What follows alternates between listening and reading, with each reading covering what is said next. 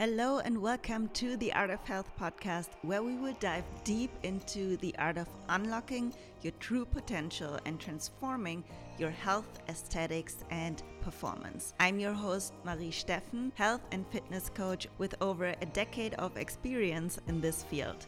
In this podcast, I'll be sharing my personal best tips, valuable insights and the wisdom gained from coaching thousands of people just like you. Hey guys, and welcome to the first English episode of What Would Marie Do, which I will be releasing in every second episode of this podcast, and where I'm giving one of my listeners question my best advice for their situation. So if you can't reach your fitness goal, send me a D M or email with the subject What Would Marie Do? And give me some information about your current situation and maybe your diet history or your activity and sport history, so that I can address your question in one of my next episodes to help you and others that have a similar problem. For today, I chose Olga's question, which is, Hey Marie, thank you for your great content. I'm pretty sporty and work out according to the following schedule. Once per week, I do CrossFit, two times reformer Pilates, and three times per week running six to twelve K for a half marathon. I still have a small belly and my body is not as firm and toned as I wish it to be. I'm just not getting rid of my belly fat. I wonder what my optimal deficit calories are to lose the last bit of fat. I don't know how much I should eat to keep my performance high and to lose fat. I'm thirty-one years old, weigh fifty-six kilos, and I am one meter and seventy-three centimeters tall. Thanks a thousand times, Olga. Thank you, Olga, for your question and for your trust. So it seems like you're in a conflict with your goals. One is aesthetic-based, losing fat specifically on your belly, and the other is performance-based, accomplishing a half marathon. And maybe you have some other sport-specific performance goals that you didn't mention. In general, you can achieve both goals at once. Let's say you want to get better at running and lose fat from starting at ninety kilos body weight and a higher body fat percentage down to eighty kilos. Then you can accomplish both at a higher chance. But the more advanced your performance and aesthetics goals are, the more difficult it would be to achieve both high-level goals simultaneously. The higher or more advanced the goals, the more specific your approach has to be, and the higher the likelihood of them interfering with each other in a negative way. For your scenario, this means to lose your last little bit of belly fat.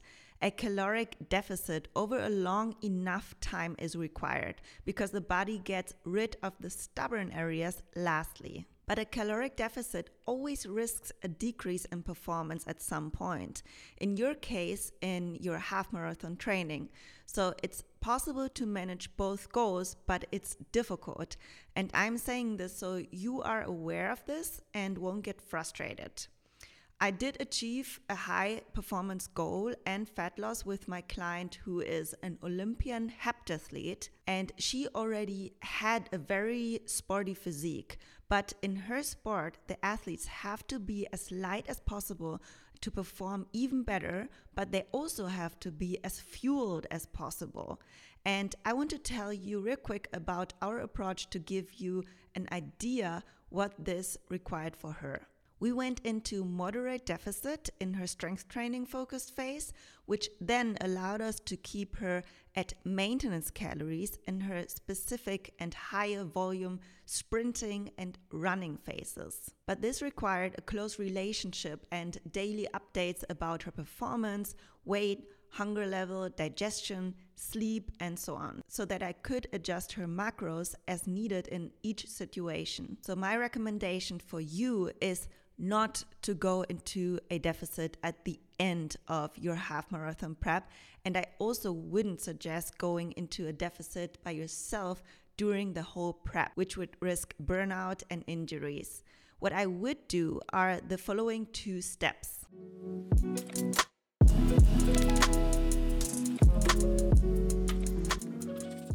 Step one is staying at maintenance calories through your marathon training. And if you don't know where your maintenance calories are, you can use my app, which adjusts those weekly so that you will maintain your chosen weight range. And what I would also do is change your training besides your half marathon training. All the training you're doing right now is not specifically designed to change your body composition. One times CrossFit won't move the needle in terms of building muscle. You can certainly build muscle with CrossFit, but the frequency is A, not high enough, and B, a CrossFit class can mean a lot of things. For example, some people do forty minutes of technique and then a ten minute WOD afterwards, in which they scale every exercise. That won't build muscle effectively, if I'm really honest with you. And Reformer Pilates is also not designed to build muscle in the most efficient way. Yes, you target your core, hip flexors, and flexibility is a good component, and I love Pilates, but I think there is something crucial missing in your plan. A well-designed strength training plan with built-in progressive overload means the right frequency, sets, reps, and the exercises that will lead to muscle growth.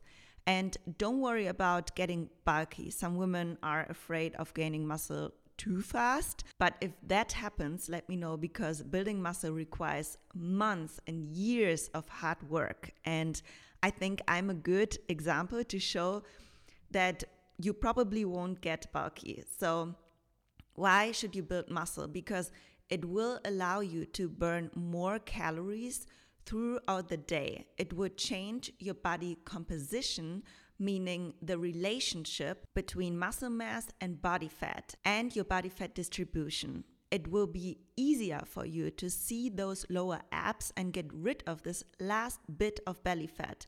But not only that, strength training is a component any runner should do for joint stability, posture, and balance strength, which has a positive impact on your running technique as well. So by strength training, I mean complex movements like squats, deadlifts, shoulder press, et cetera, but also functional exercises, unilateral exercises like lunges, single leg deadlifts, single arm rows, rotations, et cetera, that stabilize your knees, ankles, and train your core to benefit your running workouts. And if you're searching for a strength training workout, my new workout membership program, Hybrid Body, will provide that for you. You get access to continuous programming for workouts that contain strength, mobility, endurance, and skill components. And you will get a direct chat towards me if you have any questions in English or German. So if you want to know more about what the membership contains, just click on the link in the description below or in the show notes if you don't watch this video on YouTube, but you might listen to it on any other platforms. And in case you do and don't know that I have a video podcast, feel free to play my episodes on YouTube so that you can watch and listen to me, which also supports my channel a lot. All right, let's move on with the second step for you, which is going into a moderate deficit after your half marathon.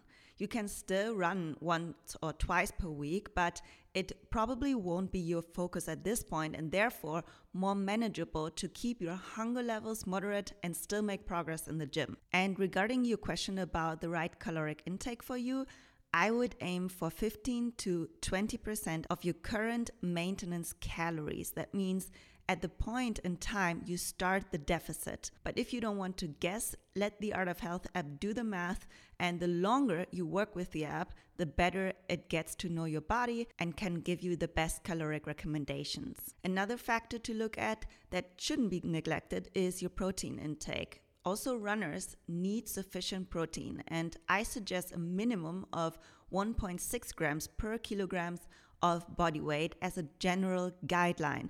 But if you're working with my app, it will tell you the optimal amount for your body, activity level, age, and other factors that play into the specific protein recommendation. And lastly, and this is something I'm saying a lot, but that people forget and has the biggest impact on your life, is sleep. Aim for minimum eight hours of sleep per night to ensure optimal recovery and the best performance results. And finally, I encourage you to document your progress by taking before photos at the beginning of your journey and follow up with new photos every month. So all these steps should lead you to your goal to maximize on performance and lose stubborn belly fat. Olga, I hope this guidance serves you well in achieving your goals, and I would love to hear from you and how my advice has helped you along the way. That wraps up our What Would Marie Do episode for this week. And if any other listeners have questions or need assistance, please don't hesitate to reach out. And remember, I'm here to support you on your health journey. So thank you all for tuning in to another episode of The Art of Health podcast, and I hope this episode was helpful for you as well. If so, you support me by subscribing to this channel and sharing this episode with your friends, followers, or family. And leaving a positive rating for the podcast allows me to create more valuable content for you. That being said, stay motivated, strong, and flexy, and remember that you have the power to transform your body and performance.